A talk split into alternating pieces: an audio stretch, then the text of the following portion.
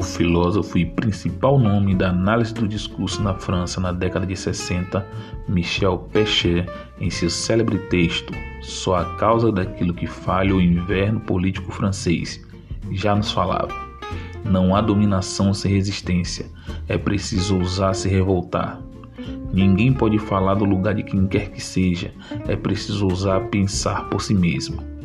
É a partir dessas considerações que eu, Wellington Malaika, convidarei toda semana uma pessoa para dialogar sobre temas importantes do nosso cotidiano. Se você faz parte da resistência, vem com a gente.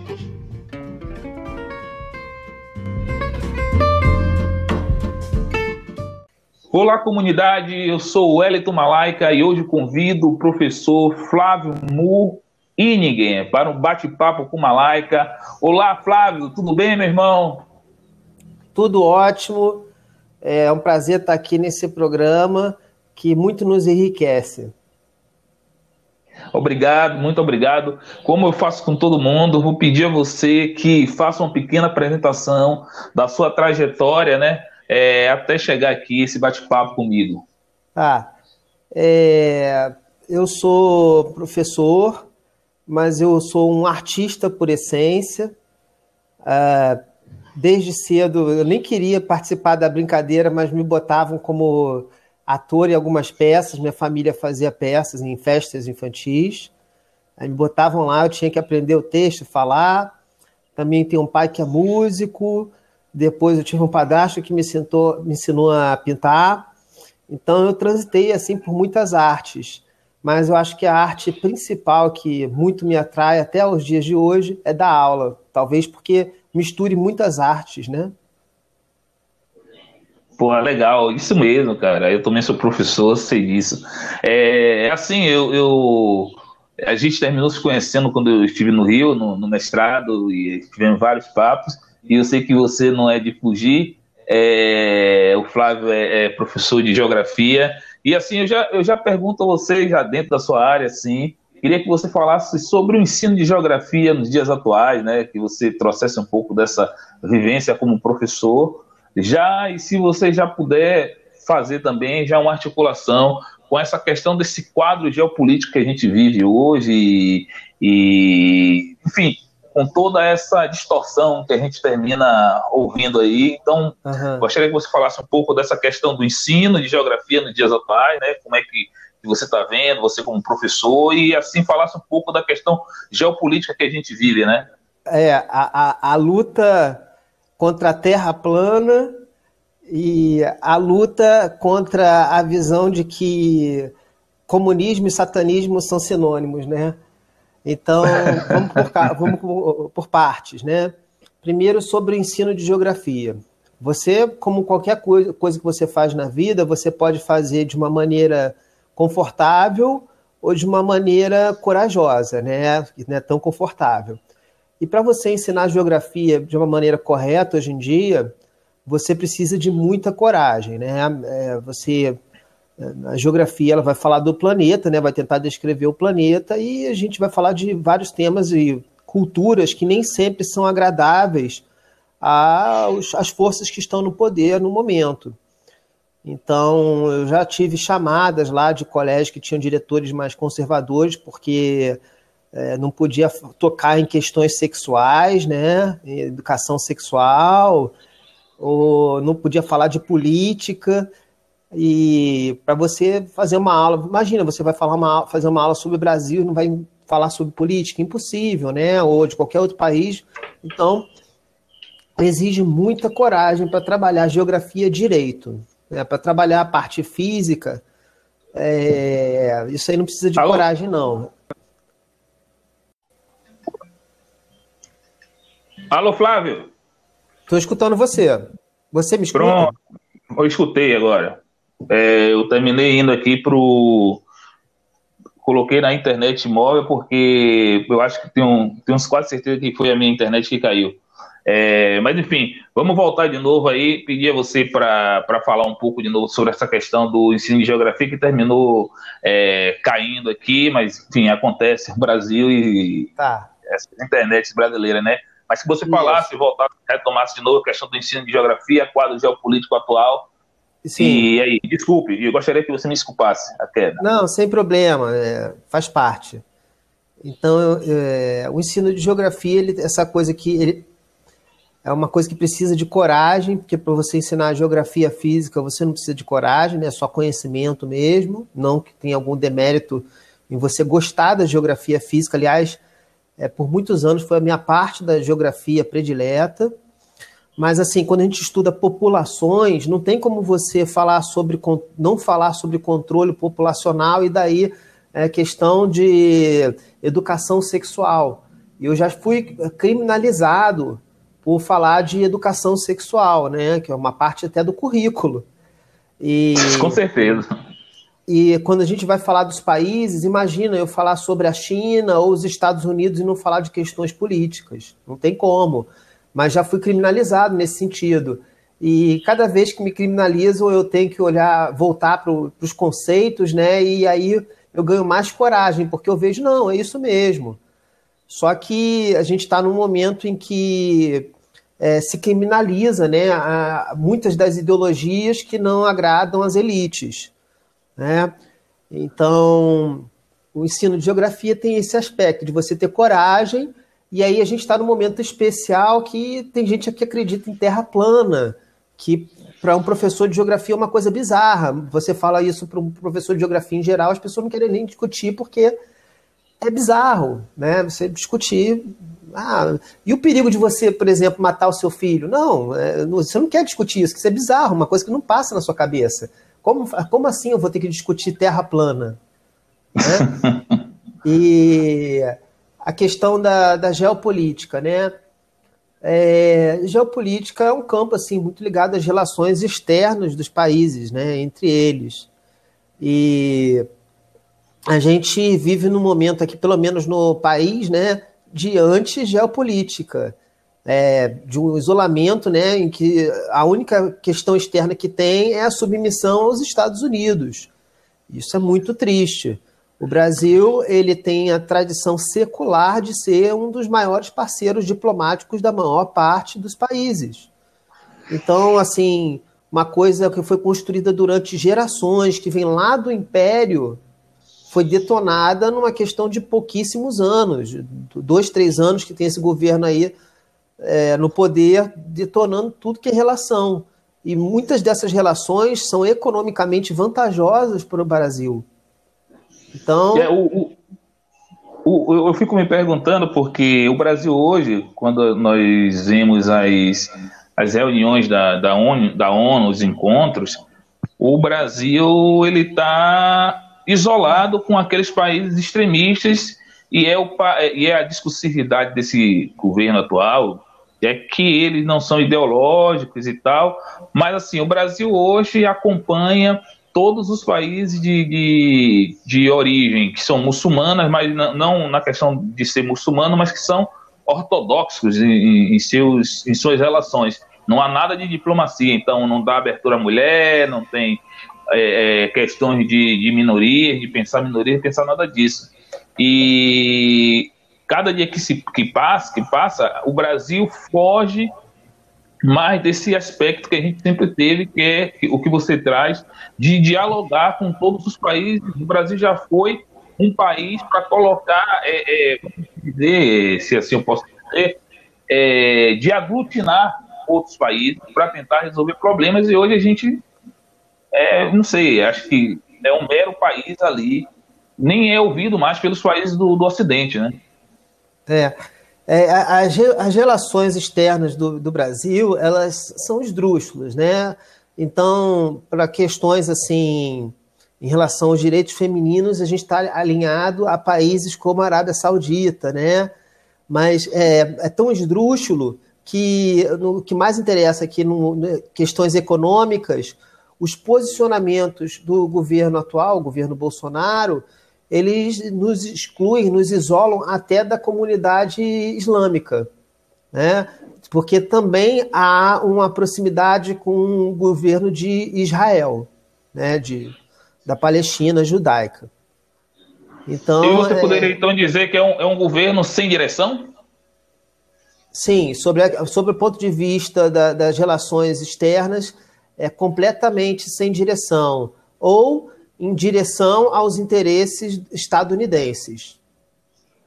É, porque se articular com, e isso que você traz é importante, se articular com Israel e ao mesmo tempo estar tá articulado com os países do, do Oriente, aí a gente vê a grande contradição, né? Porque é, é, sabido que ali naquela região Israel tem problema com todos os outros países, principalmente ideológicas, né? Exatamente. É, então, assim, é, eu vou começar já fazendo um, um, jabá aqui, uma propaganda do meu canal, né? Chama-se é. TV Tempestade. E neste canal tem uma série de vídeos que falam sobre geopolítica, né? Eu trabalho como professor de geografia numa escola pública com muito orgulho, né? Tenho muito carinho por esse trabalho que eu faço. E aí eu comecei um canal no YouTube fazendo vídeos educativos. É, então você vai ter lá um vídeo, por exemplo, educativo, são vídeo resumos, né, sobre os Estados Unidos. E nessa, nessa questão da pandemia, eu fui obrigado a fazer aulas reduzidas, né, resumos. E aí Sim. você tem lá no meu canal também um vídeo sobre ONU, né? Ele explica como é que é o funcionamento da ONU, que são as bases da geopolítica, né? Você entender como é que são esses, essas relações externas. E um outro vídeo falando sobre Estados Unidos.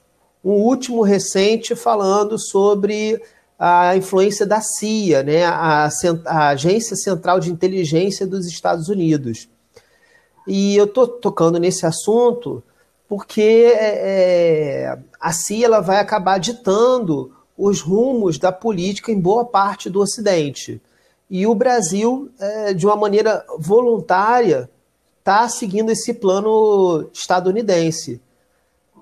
É, então, é... Pode falar. Para você, para vocês que, enfim, perguntando a você exatamente, há um temor, né, pensando nessa questão geopolítica, do Brasil com esse governo se tornar, vamos dizer, com, com aquilo que o povo fala, porque aqui eu gostaria de tocar também naquilo que o povo termina falando no dia a dia, a gente ouve, ser um puxadinho dos Estados Unidos com todo esse governo, com a maneira que conduz a política do país? Puxadinho, eu acho que está um eufemismo, porque o que nós é, passamos nos últimos tempos foi por um processo de recolonização. Tá? É, e tem uma expressão que eu acho fabulosa, mas que é muito importante a gente resgatar nesse momento, que é o complexo de vira-lata como se tudo que fosse produzido nos Estados Unidos ou no exterior fosse ótimo e nada do que é produzido no Brasil presta. E isso é, acaba servindo para detonar a indústria nacional, né? É, e que isso tem consequências terríveis para a nossa economia nas próximas décadas. O, o, e, e essa, essa coisa, Flávia, aí é uma, uma coisa que eu gostaria de tocar, com esse com essa onda desse governo que, que chegou né, do, do, Bolsonaro. A gente tem assim três temas e que principalmente e aí a gente tem que se colocar porque muitos homens estão envolvidos nisso e é quem, quem mais propaga essas coisas, tem muitas mulheres, mas os homens, né, na sua brutalidade, e aí eu vou chamar até de brutalidade não só do ponto de vista físico, mas da brutalidade é, é, intelectual da brutalidade no sentido mais chocro mesmo da, da, da, palavra, que é a questão de uma coisa que você tratou no início, que é o que, que se coloca hoje, parece que a gente volta para a Idade Média, né? Que é a terra plana, ou terraplanismo, como alguns chamam, o olavismo e o bolsonarismo. Então, assim, eu queria que você pudesse falar sobre essas três coisas, porque eu, eu fico muito sentido que tem muitos homens e aí é, é falar de muitas pessoas enfim, do sexo masculino, mas eles se auto-intitulam mesmo héteros, né? Héteros é, normativos, é. que, né? E que se colocam assim como um, grandes intelectuais, mas dentro desse, dessa perspectiva terraplanista, olavista, bolsonarista, e essas pessoas, e cada dia que passa, a gente vê mais jovens é por isso até que eu perguntei a você, iniciei com essa questão do ensino de geografia, porque eu lembro do tempo de geografia, geografia fala do aspecto político das coisas, né? Não tem como fugir disso é, na geografia. Então eu gostaria que você falasse um pouco sobre isso, né? Então a gente vive hoje o terraplanismo, o olavismo e o bolsonarismo. Eu não sei nem se essas três coisas são iguais ou o que é que é, porque tá. é doideira. Vamos lá, com, com calma, né? É, primeiro eu tenho que voltar a falar lá do meu canal, né? É um canal que ainda não está me trazendo retorno financeiro, mas ele me traz um retorno assim, porque ele é a minha voz, né? Uma voz ampliada.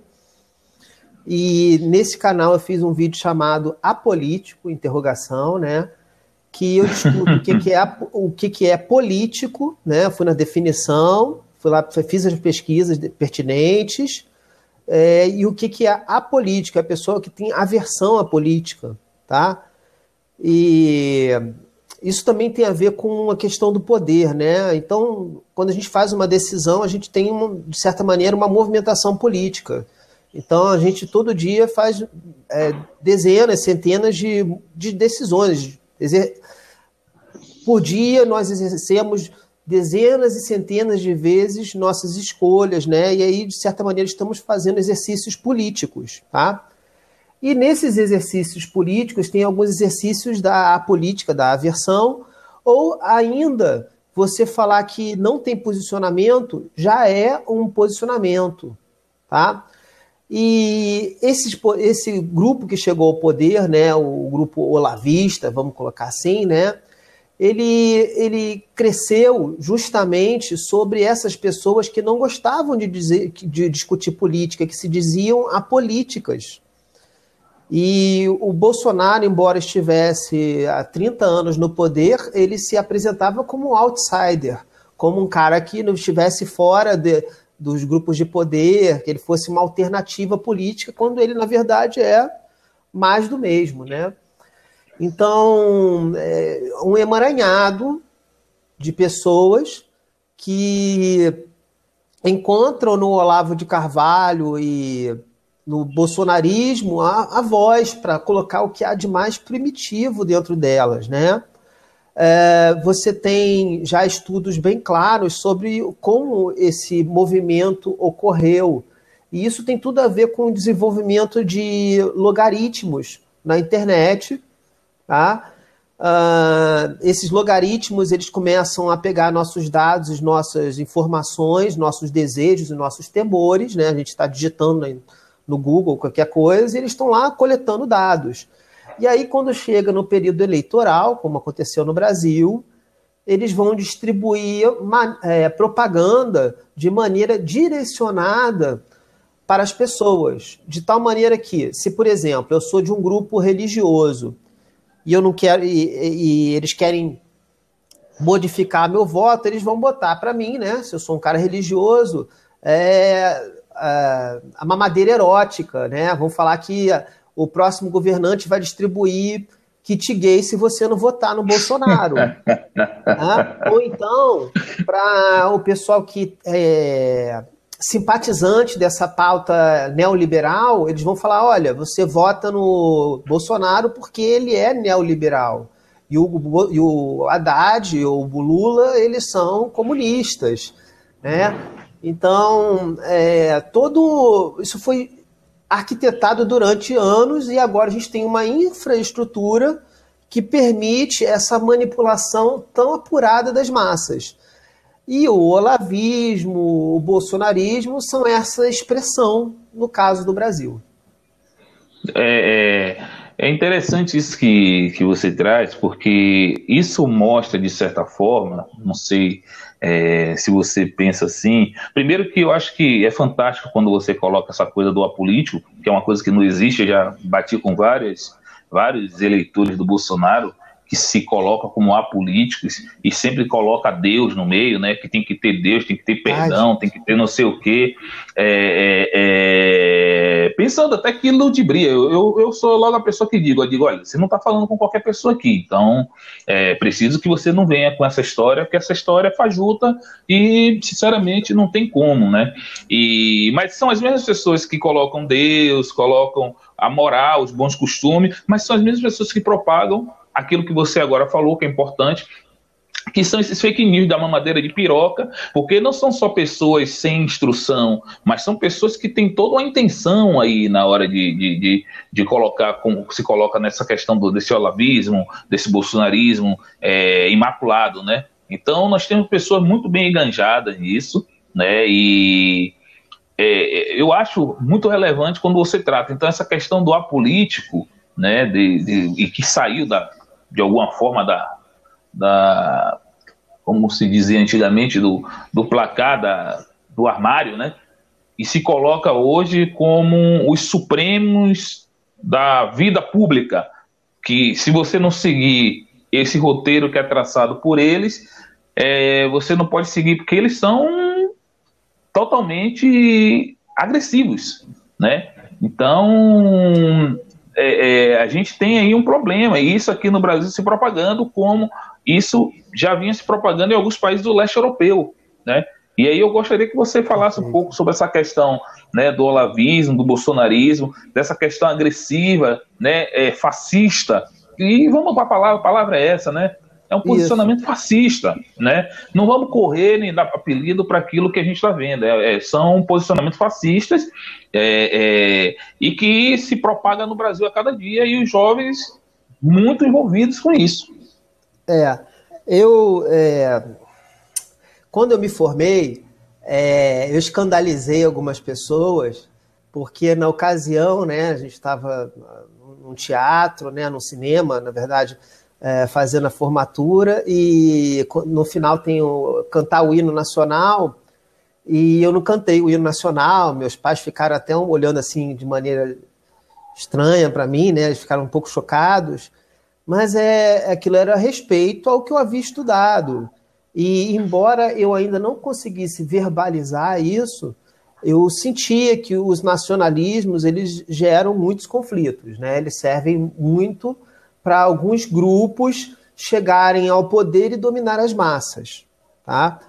É, veja, é, eu amo o Brasil, amo o brasileiro, mas eu não vou ficar cantando hino se isso significa eu reforçar um grupo que esteja no poder.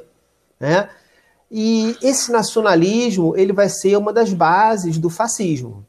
Tá? Veja de maneira bem clara isso. Por acaso, hoje, antes da gente começar essa conversa, eu estava vendo um, um, documentário sobre a, a juventude hitlerista. Né?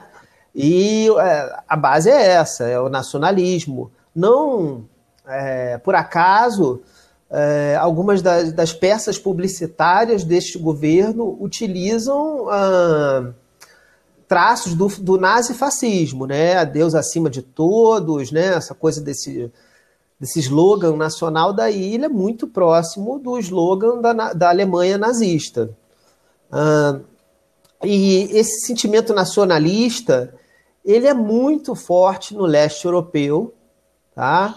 porque o leste europeu ele passou por um processo de redefinição após o fim da União Soviética e muita, muitos países né, vão abrigar grupos étnicos diferentes e nesse caldeirão étnico, o nacionalismo ele surge como uma voz mais forte que os grupos de extrema direita vão se apropriar e aí você vai ter isso acontecendo tanto aqui no Brasil quanto nos Estados Unidos, que eles falam Make America Great Again, fazer a América grande de novo, quanto no leste europeu, é, muda, muda a bandeira, mas o, o sentimento e a manipulação da massa é o mesmo. Então, você vê essa crescente onda fascista como um, problema para as democracias atuais? Infelizmente, para as democracias, ele é um problema muito constante, uma vez que o princípio da democracia é, é o debate de ideias, né, o, a existência do contraditório.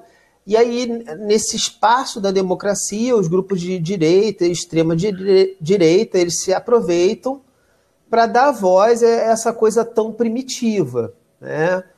E assim, é muito triste, porque você não precisa ser comunista para entender que tem ideias interessantes no, no, socialismo. E eu vou aproveitar aqui para avançar, porque muitas das pessoas que vão escutar esse podcast é, ainda têm um pensamento binário, e eu acho que a gente pode evoluir, tá? Então, o que é melhor, capitalismo ou socialismo? Isso aí, gente, por favor, isso aí é conversa lá do começo da Guerra Fria, lá depois do, do final da Segunda Guerra Mundial. Você vai ver os países, vamos dizer, capitalistas, que têm as melhores condições de vida são as sociais-democracias, ou seja, eles são capitalistas e trouxeram cap é, características socialistas, eles são um, uma síntese, uma mistura.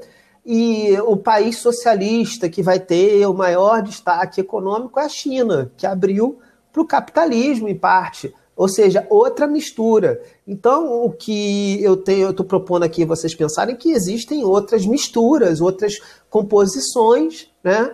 E muito, é, muito à, à frente do que apenas socialista ou capitalista que também não quer dizer muita coisa, porque o capitalismo do Brasil é uma coisa, o capitalismo dos Estados Unidos é outra, o da Alemanha é outra, o da Noruega é outra, e o socialismo a mesma coisa. O socialismo de Cuba é uma coisa, o socialismo chinês é outra, uh, da Coreia do Norte é uma outra coisa totalmente diferente. Então, é muito triste quando se generaliza justamente para manipular de novo as massas.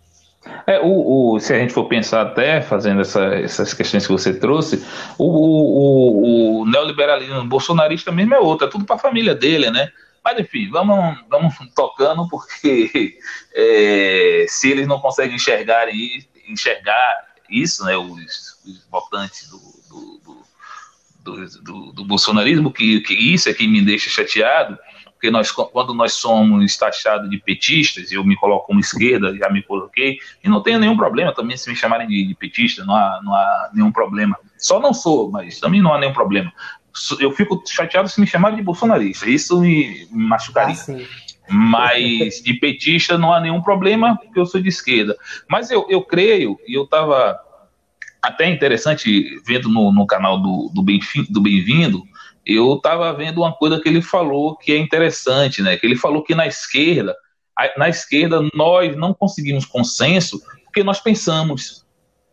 E é isso que você trouxe. Há várias formas aí de, de projeto econômico, né? Mesmo dentro do, daquilo que se, que se coloca como socialista e a gente tem as sociais-democracia, a gente tem a China, que já se colocou como comunista, que não é comunista, e a gente sabe que não é comunista, mas ali um, um, um entremeio entre o socialismo e, e o capitalismo, que precisou para sobreviver na sociedade que a gente está aqui, né? De, a gente tem essa coisa de saber, e a gente até hoje vê no Brasil algumas pessoas, ah, a China comunista, a China, a China é o segundo maior é, é, país do mundo hoje. E a passos largos para passar os Estados Unidos enquanto potência econômica.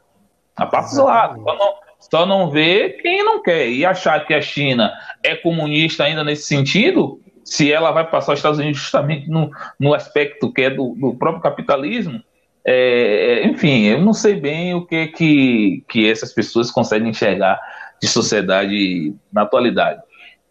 Mas assim, é, é, vou aqui colocar mais um ponto que eu, que eu gostaria que você até falasse, e aí também vai com essa questão do fascismo, que é a questão que teve nas eleições, nas últimas eleições sobre fake news. A gente vem discutindo isso porque está vendo a gravidade da questão das fake news, né? A gente vê a gravidade agora, não só no Brasil, não só no Brasil, na Europa, no, aqui na América Latina, né, nos Estados Unidos principalmente, a gente vê qual é o, o, o que foi que aconteceu com esse processo de fake news, porque quem assumiu muitas democracias importantes no mundo são conservadores dentro desse espectro do conservadorismo, que é contra minorias, é contra o negro, é contra a mulher, é contra então é esse tipo de, de, de, conservadorismo que eu prefiro chamar de fascista mesmo, que para mim não há outro nome, não há apelido para esse tipo de coisa.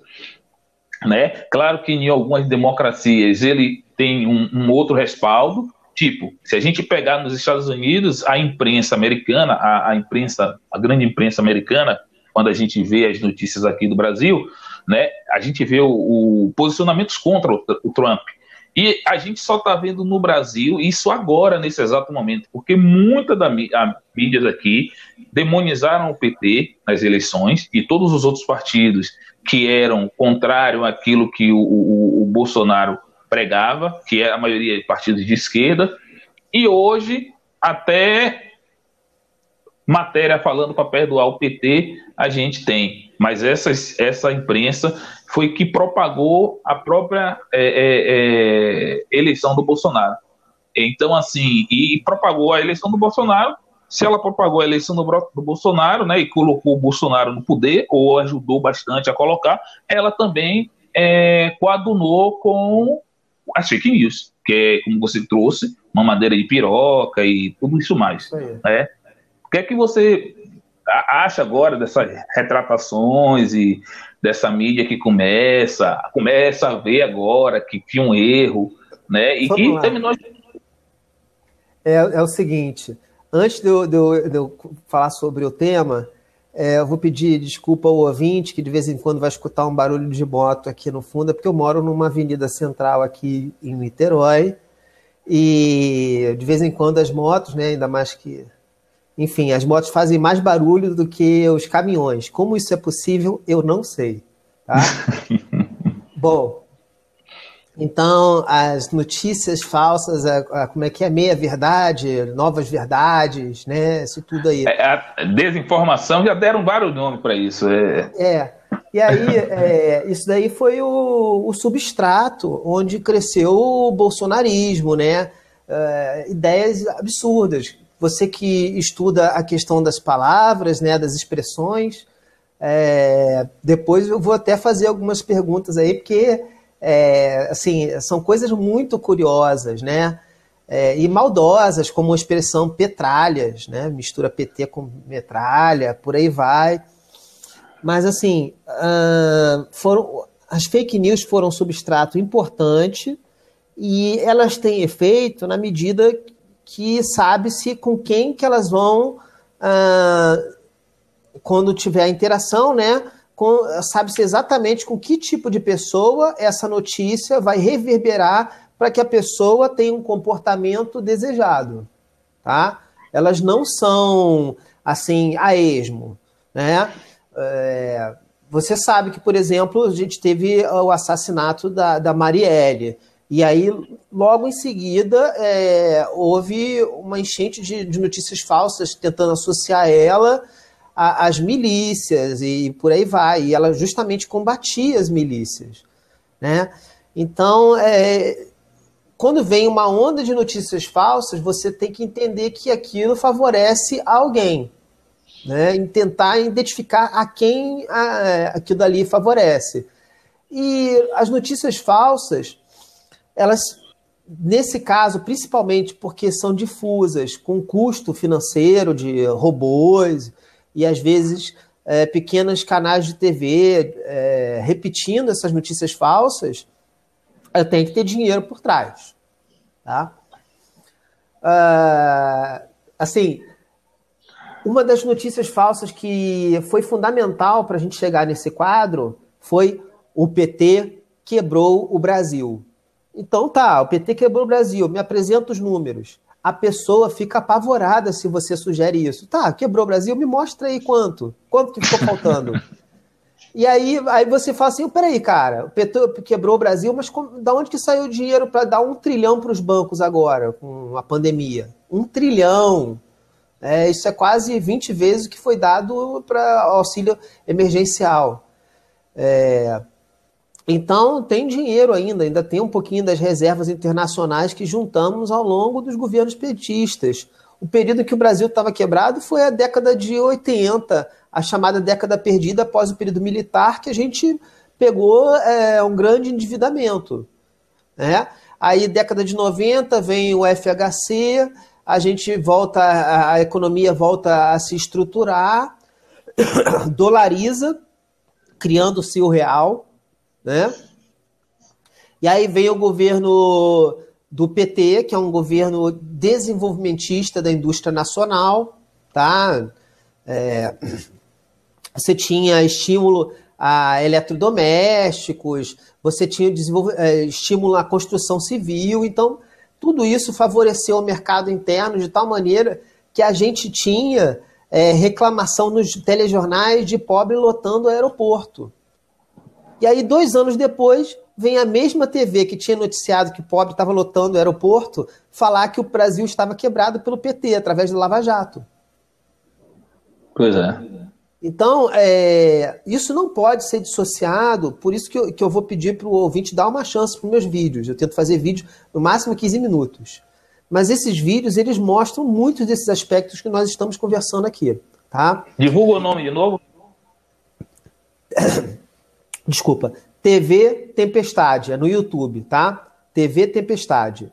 E aí, é, um dos últimos vídeos que eu fiz foi sobre como é que a CIA age. E a CIA, ela vai gastar bilhões e trilhões de dólares, às vezes, por ano pelo mundo.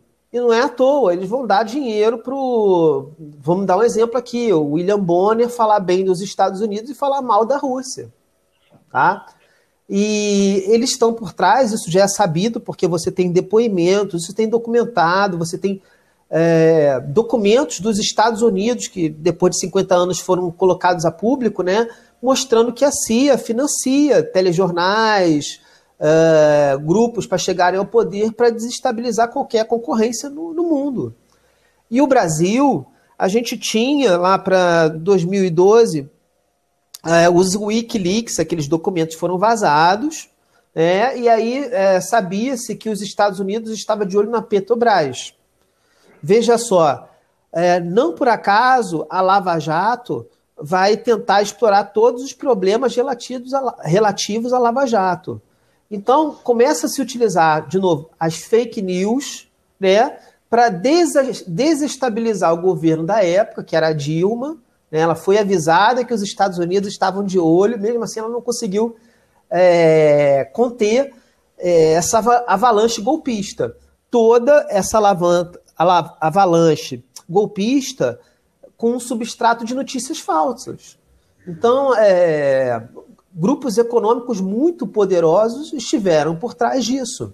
E aí a gente tem, e eu volto até para a pergunta passada, a gente tem a destruição da economia nacional, a destruição especialmente da indústria nacional. Wellington, é, é o seguinte, é, as pessoas elas não entendem, né? não, não tem essa visão mais ampla aí, mas vamos lá. É, o que, que dá mais dinheiro? Um produto primário, um produto agrícola ou um produto industrial?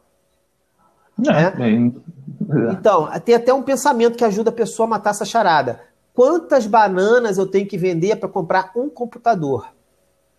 Então, Pois é, o, o, computador ele tem um preço lá da matéria-prima, ele vai ter o, o preço do transporte de cada peça, vai ter que pagar a propriedade intelectual, você vai ter que ter os atravessadores, você vai ter lojista, tudo isso aqui vai aumentando o valor. Então, um país que produz é, produtos industriais vai ganhar mais, em média, do que um que produz produtos agrícolas. E aí existe a divisão internacional do trabalho. Nessa divisão internacional do trabalho, os países mais pobres são primários, eles vendem matérias-primas, produtos agrícolas. E os países mais ricos são os países industrializados. E aí a gente está num processo de recolonização, né? na medida em que nós voltamos a ser um país primário, em que a nossa indústria nacional foi quase que totalmente destruída, principalmente uh, as empreiteiras aí com a Lava Jato, porque tiveram que parar a sua operação, né? E assim a força do agronegócio brasileiro também pegando os recursos públicos. Então esse processo de recolonização ele é profundo e a gente vai passar pagar muito tempo, né? Porque a gente estava vivendo muito bem porque foi desenvolvida a indústria nacional. É, eu só para finalizar, e aí eu, eu, vou colocar, como eu coloco para todo mundo, é, com você eu vou ter que fazer menos tempo porque você teve um, uma, uma, questão cirúrgica que teve que fazer. A gente... Ô, Wellington. Ô, Flávio, poxa. Hoje eu tô conseguindo falar bem, cara. Fica tranquilo é, aí. Eu vou ficar é, falando alto. Não, é, foi. Eu estava terminando falando, mas a gente vai, vai caminhando aqui para o final. Mas Sim. até a internet hoje está tá bagunçando. Eu coloquei na móvel e mesmo assim ela teima em ir para a internet é, daqui, que está no Wi-Fi, e termina caindo e atrapalhando. Mas enfim. É, de qualquer forma, o que é que eu, que eu deixo? Né? Eu já deixo o convite para que você retorne aqui para trocar mais uma ideia com a gente, se você puder e quiser. E eu, eu, a, a gente já trocou várias ideias aí quando eu estava em Niterói e sempre bastante produtivas. É, é, esse bate-papo com você aqui está sendo hiper produtivo. Eu acho que você tem uma perspectiva é, e sempre muito crítica das questões nacionais, é, a gente sempre discutiu, é, com a gente nunca teve essa questão de passar a mão, até na esquerda quando errou, e a gente sempre falou onde é sim, que está os erros, né?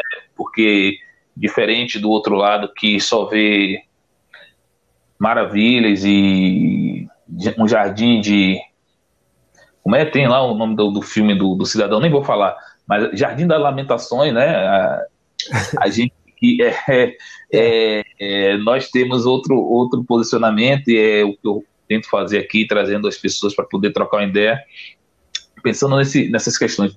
De, de, de assim, para a gente indo finalizar, eu já pergunto a você, o que eu sempre estou falando com o pessoal, né? Eu queria que você deixasse mais uma vez assim, que eu acho que é importante essas mídias alternativas, como eu estou fazendo aqui, você deixe mais uma vez a questão do seu canal, para o pessoal entrar, olhar, eu já fui lá, já vi que você é, traz várias coisas interessantes, é, interessantes é, de uma forma condensada, né? Que traz Isso. aquela coisa para a pessoa depois ir por ele mesmo e pesquise essas coisas, né? E isso é importante.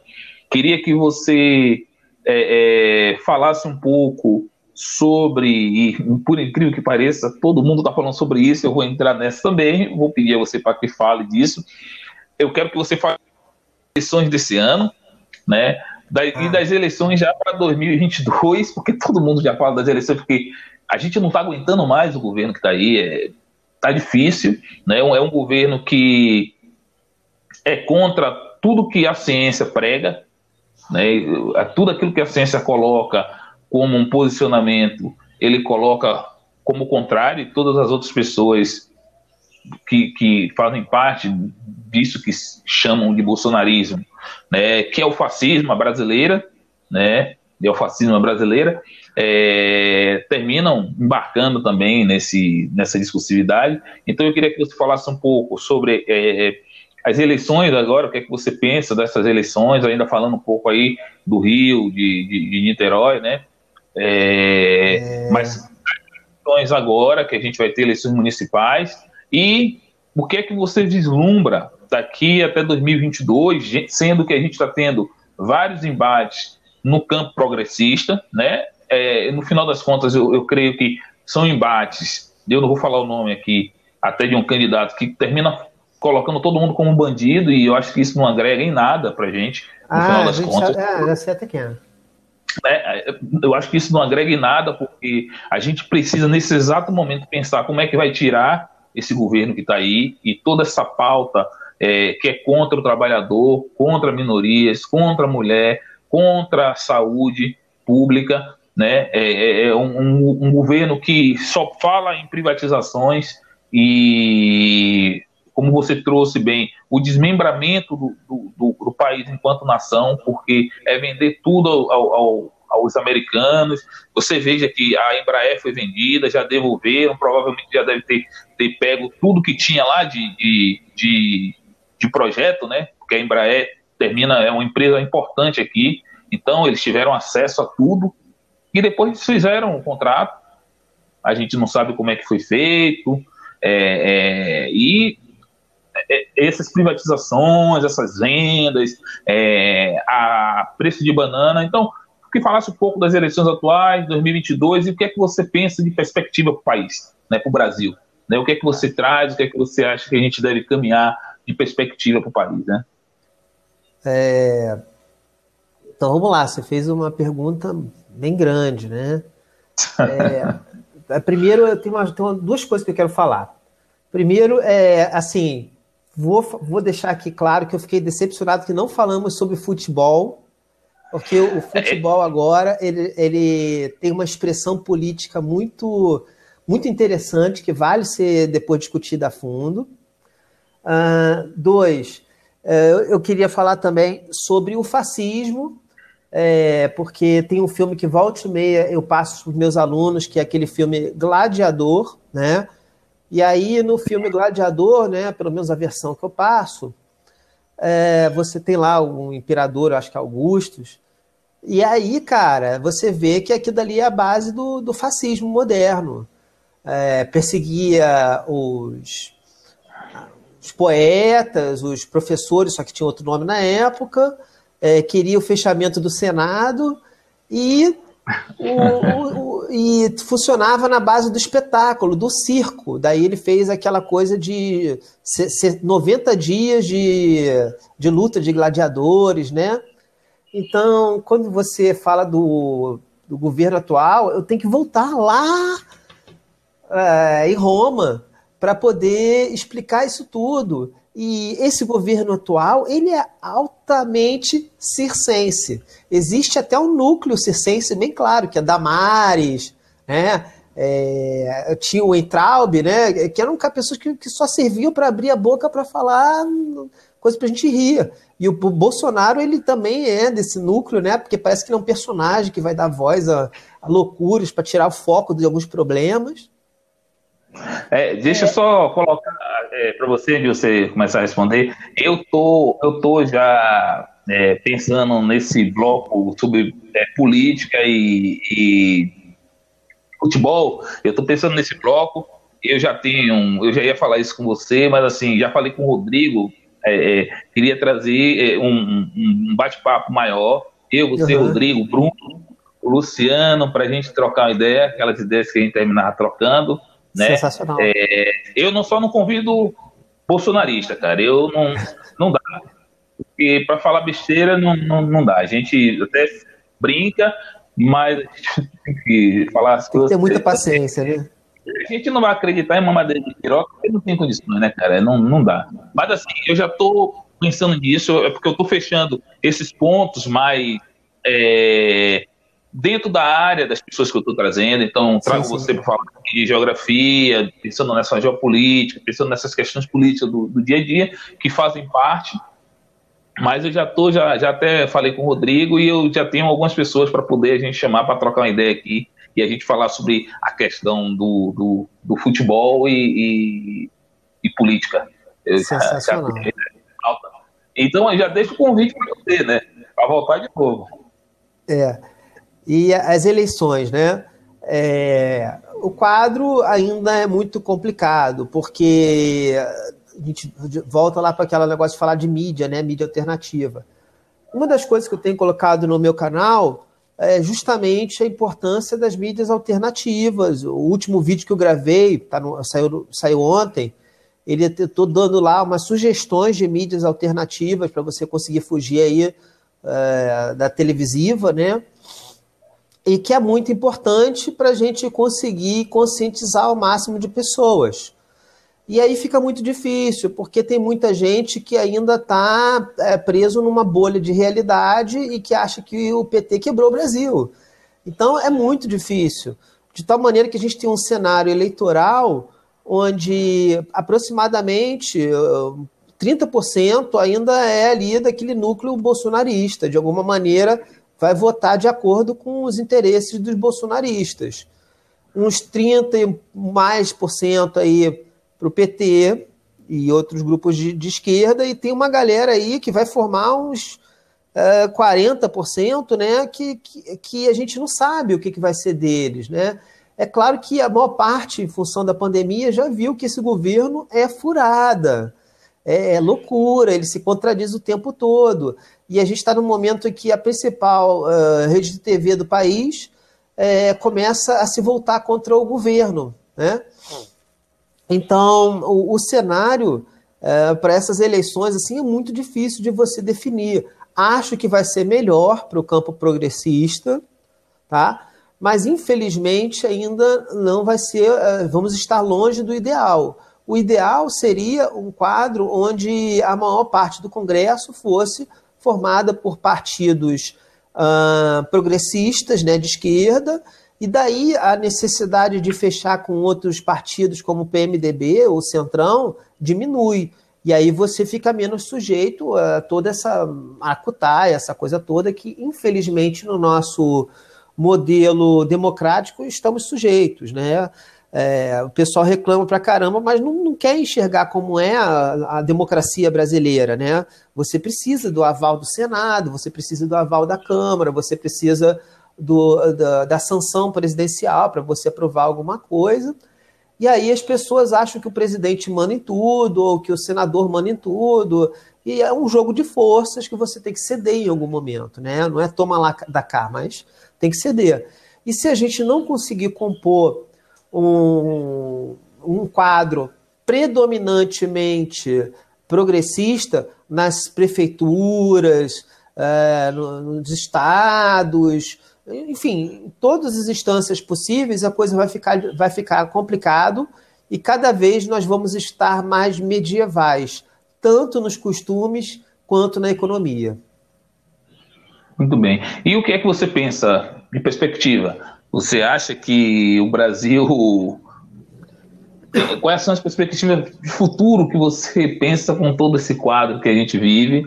É, desse, desse, eu, eu até acredito também que o bolsonarismo, muitas pessoas devam estar em suspenso nesse momento. Não necessariamente deixou de acreditar, mas em suspenso com, todo, com tudo isso, né? com essa questão do, do, da pandemia, do coronavírus né, e de todas as, as os posicionamentos que o governo teve de gripezinha e uhum. morreu e nessa gripezinha a gente já está chegando quase a 80 mil, não sei se já chegou a 80 mil pessoas mortas, né? Então não é uma gripe só.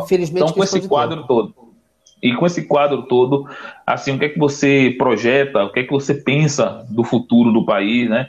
Com eleições municipais agora, é, que eu acho que é importante porque a gente forma um quadro, né? A gente tem uma perspectiva de mais ou menos como é que a população está pensando as coisas, né? Se realmente a, essa questão toda da pandemia trouxe algum tipo de alento, de repensar é, esse bolsonarismo, é, esse, essa moral e, e ética fajuta que a gente tem, né? Ou se a gente continua, as pessoas continuam. O certo é que em todas as, as chamadas que tem de, de, de pesquisa, os 30% eles permanecem, né? Dessas pessoas, né? Os 30% permanecem. É... Mas enfim, eu nunca fui também entrevistado em nenhuma. Então eu fico sempre pensando, é essa grande dúvida que a gente fica desses 30%. Ah. Quem é que faz, como faz e onde faz. Isso. É, é, é, né? Mas enfim, são pesquisas, são, são materiais, tá aí, é, é, o que muito, a gente sabe que no Brasil ainda a pesquisa tem um, um, um, uma importância, não sei se importância no sentido positivo, mas que termina dando voto às pessoas, né? Porque aqui no Brasil ainda a gente pensa como no futebol, vamos torcer para quem vai ganhar, vamos votar em quem ganha. Ainda tem isso, né? Ninguém quer votar em quem perde. Ah, eu votei no que ganhou. Eu não voto no que ganho porque. É, na verdade, eu ganhei, né? Votei no PT nas eleições, então terminei ganhando aí. O país estava indo bem. Mas, enfim, vamos que vamos. Pois é. é. Sobre as pesquisas. Eu tive, teve uma ocasião onde eu fui entrevistado pelo IBGE, assim. Vai fazer mais de 15 anos isso. Mas já aconteceu, sim, sabe? E, infelizmente, você tem grandes distorções entre as pesquisas, mas elas dão tendências, né? E aí você tenta se posicionar dentro dessas tendências, né? E é muito complicado, de novo, por causa da, das bolhas de realidade, né? O pessoal que é bolsonarista, eles só consomem a mídia bolsonarista, vê uh, Record, uh, o site antagonista, na melhor das hipóteses, e por aí vai. Eles ficam presos ali naquela matriz que é projetada na frente deles. Eles são muito limitados nesse sentido, né? Então, o grande desafio é, furar essas bolhas, né? levar a, a essas pessoas informação. Daí a importância de mídias alternativas, como o seu podcast, o meu canal. Tem canais, tem excelentes canais aí progressistas, né? E é. eu acho que o fundamental é sempre que nós falarmos, né, nós procurarmos nos embasar com dados e de uma maneira mais simples possível e mais uh, eficaz na conversa, né, na comunicação. Então, eu, quando faço meus vídeos, eu posso citar o filósofo que foi responsável por aquele pensamento, mas eu não vou ficar gastando tempo disso, que senão uh, o índice de atenção das pessoas, né, do, do, público em geral, depois de 15 minutos cai muito. Tá? Então, a gente tem que tentar ser mais eficiente e sim, está em disputa, tudo é possível sim, sabe? É, a gente tem que acordar pensando nisso. Se, se não for assim, não vale a pena. E a não ser que você venha de uma família muito rica, a vida é luta. Eu vi na no, entrevista no, no, seu programa passado, fabuloso, por sinal, né? Estou recomendando para todo mundo, fabuloso. É, você perguntando sobre resistência. E eu fiquei assim, como assim, cara? É, não tem como. É, pela história que você contou aí, eu conheço a sua história também são pessoas que a, a, essência é resistência. Você vem, a pessoa vem da periferia, é resistência. É, toda hora você levar uma armadura policial, é, sabe? É resistência o tempo todo. E essa resistência ela começa a partir de que você sonha em uh, sair daquela estrutura injusta, né? Então, a, a perspectiva, melhor possível, está em aberto ainda. Estamos com um governo sinistro, violento, fascista, tudo isso sim. Mas a gente tem que ter muita garra, tem que ter vontade. E é isso, porque é, você tem um filho, você olha para ele você quer dar o melhor país para ele. Né? Eu olho meus alunos eu falo, cara, eu vou continuar lutando que vocês merecem. E eu recebo um carinho do caramba dos meus alunos. Então eles merecem um país melhor mesmo. E é isso, só com o nosso esforço coletivo que a gente vai construir uma realidade melhor. E olha que a nossa realidade já foi bem pior, com, sei lá, escravidão, com todo mundo andando armado, resolvendo problema na, na espada, no tiro sabe? Então, é, é, a perspectiva que eu tenho é que tudo vai melhorar. Vai demorar, mas melhora. Eu fico, eu fico sempre pensando, a gente chegando no final, mas eu fico sempre pensando, tem, tem uma, uma frase sua que é, que é interessante, que você fala que a gente tem que pagar o tributo para ter o mínimo de civilidade possível, né? Ah, é. E a gente precisa voltar a isso, né, cara? Porque eu acho que a gente sabe que no governo do PT tiveram problemas, como todos tiveram. A gente vive com problemas governamentais e é uma coisa que você trouxe que eu acho importantíssimo. Isso é importante. As pessoas precisam aprender sobre isso, que é a composição do quadro político no país. O presidente ele não resolve sozinho né? Mas esse presidente aí só anda colocando é, tudo dele é como é que se diz é que se chama o, o decreto, né? Vive por decreto, né? Porque é. ele é autoritário, ele é autoritário. O PT tinha que dialogar, nem por decreto, mas então ele é autoritário. O PT yeah. sempre tentou dialogar e, e dialogou, teve que dialogar com essa corja que hoje se coloca como a política, que são esses partidos aí do centrão, né? Essa galera que sempre é, é, alva, né? Se mostra como alva. O, o, Bolsonaro ficou no PP, que é o partido mais, foi mais, o partido mais investigado na Lava Jato. Mas Exatamente. ele saiu como uma pessoa alva, né? Aquela pessoa que vai tirar o Brasil das mãos do comunismo, que come, que come as criancinhas e. Então, isso que você traz Cara, isso é importante. É, é, é por isso que eu, eu faço esse podcast, porque eu, eu, sinceramente, eu fiquei cansado de ouvir as pessoas que não vivem as coisas no dia a dia, como você que está na sala de aula, estão falando ali, como você disse, parecendo que o mundo é uma maravilha. Tudo está uma maravilha. Né? Então eu disse, pô, vou trazer as pessoas que eu falo no dia a dia são intelectuais que estão ali, que entram no ônibus, é o que eu falo. é, são intelectuais que entram no ônibus e a pessoa não sabe. Ah, pensa até que é um qualquer um. Não é, não são. Não. Então, temos pessoas aí boas, fazendo bons trabalhos e, e que podem ajudar aqui. Então, eu, eu toda vez que eu estou convidando as pessoas, convidando pessoas do povo, do dia a dia, né, é, é, para vir aqui, estou tendo muita aceitação, as pessoas estão é, é, aceitando vir aqui, trocar uma ideia comigo, e isso que para mim é importante, eu estou feliz, né. É, enfim, foi um prazer falar com você mais uma vez. É, saudade de estar de, de, de, tá, tá aí, de voltar no, em Niterói, né? De, foi um, um, momento bom que eu passei aí.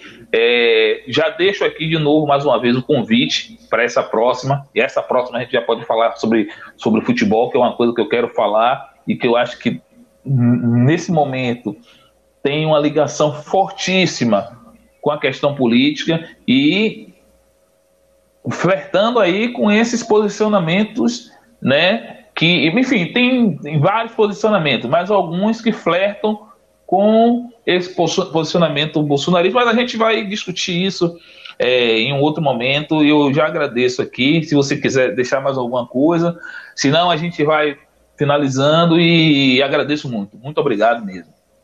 Ah, eu, eu que agradeço é, a oportunidade de divulgar o meu canal, TV Tempestade. Foi muito prazerosa a nossa conversa e eu espero ansiosamente pelos seus próximos programas, porque é, você ganhou aqui um ouvinte que tem muito prazer em, em acompanhar essa evolução e essa luta aí para um país melhor, para um mundo melhor, né? Sim, eu só queria mais, vou fazer mais uma pergunta que essa eu, eu ia perguntar e terminei esquecendo. Por que TV Tempestade? Então, é, eu comecei na geografia, eu, eu, sou filho de uma socióloga, né? ela sempre falou negócio de política, eu não gostava de política. Eu comecei na geografia porque eu queria salvar o planeta do aquecimento global. Né? e aí eu me especializei em clima e meteorologia, odiava política. E aí, quando eu fui romper o meu primeiro contrato de trabalho com o colégio fino, eu acreditava que sindicato era coisa maligna. Aí depois eu fui fazer os cálculos, né? E aí eu perdi só naquela negociação ali 5 mil reais, porque eu não quis ouvir o sindicato. E o sindicato estava querendo me defender, né? E aí eu fui de tanto tomar na, na, na cara, na cabeça, né? E desenvolvendo a minha o meu conhecimento, eu fui vendo que política é super importante, faz parte do dia a dia, cara. Então a TV Tempestade é uma alusão à, minha ligação com clima e meteorologia, ciências que eu acho muito interessantes. E se você olhar o, o logo do meu canal, é uma nuvem, né? E nessa nuvem tem escrito ideias. Então é uma tempestade de ideias. Por isso TV muito Tempestade. Bom. Muito bom. Muito obrigado, Flávio. É... Muito obrigado a quem veio até agora ouvindo aí o bate-papo com Malaika. Hoje eu tive com o professor Flávio Mu Ininger, direto de lá do Rio de Janeiro, de Niterói, aqui no Bate-Papo do Malaica. Muito obrigado. Até a próxima, galera. É... Estamos na resistência aí. Firme e forte.